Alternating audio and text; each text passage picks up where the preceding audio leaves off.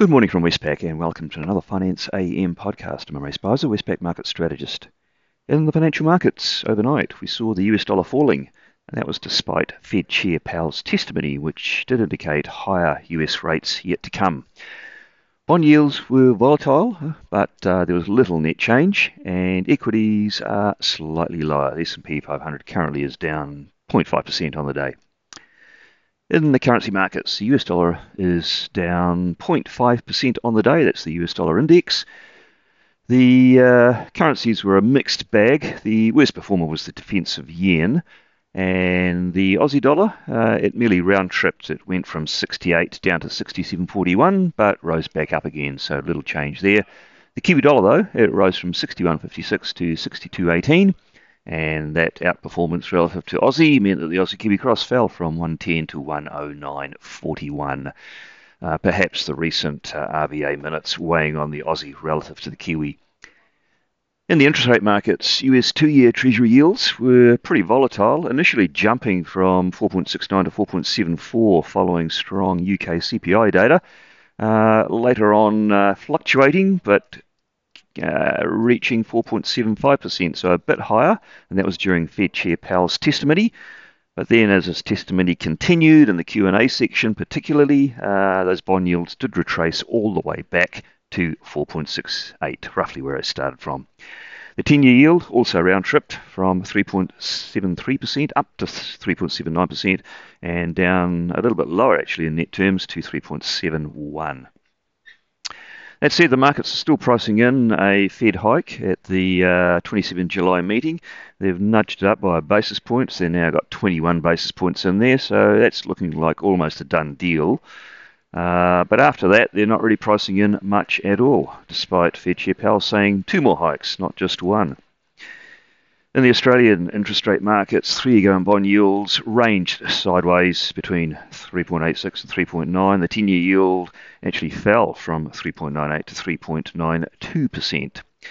Uh, markets are still seeing the next uh, RBA meeting on the 4th of July as a 50-50 chance of a rate hike.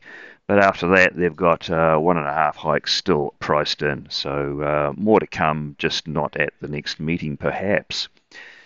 And in New Zealand markets, they're saying no chance of a rate hike in July, and they're actually pricing out uh, much of August as well, thinking really little chance there. They do have about a 50% chance of a hike by November of this year. Uh, that's a month after the election. In the commodity markets, Brent crude oil had a good rise, up 2.2% to $77. Copper's unchanged. Iron ore fell 2.2% to $112 and gold is little changed.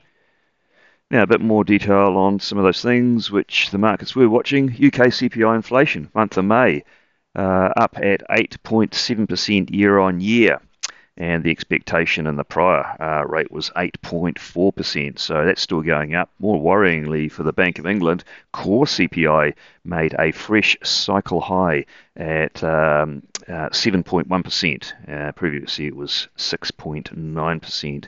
And uh, their stats department noticed, uh, noted that services inflation continues to rise, and there were strong gains in recreation and culture up at 30 year highs. So inflation uh, looking pretty strong in the UK, and that comes ahead of tonight's Bank of England meeting. Uh, Powell delivered his semi-annual testimony, as he always does, firstly to the House, uh, then uh, later on tonight uh, he talks to the Senate.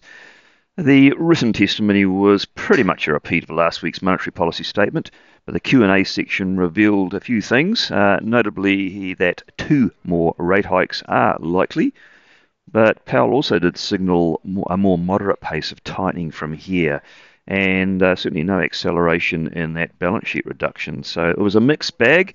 Uh, perhaps markets were thinking uh, they'd get something a bit more hawkish than that. On the day, what's out that could be market moving? Uh, maybe half an eye worth uh, on the Kiwi uh, trade surplus, looking for the underlying balance to improve as imports soften.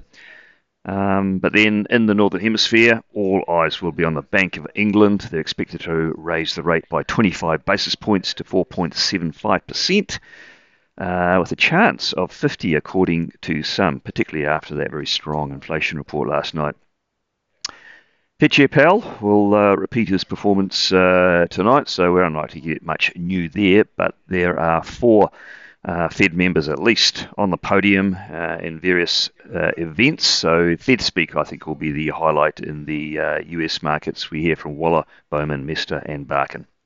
That's it from me today. Thank you for listening. I'll be back again same time tomorrow morning.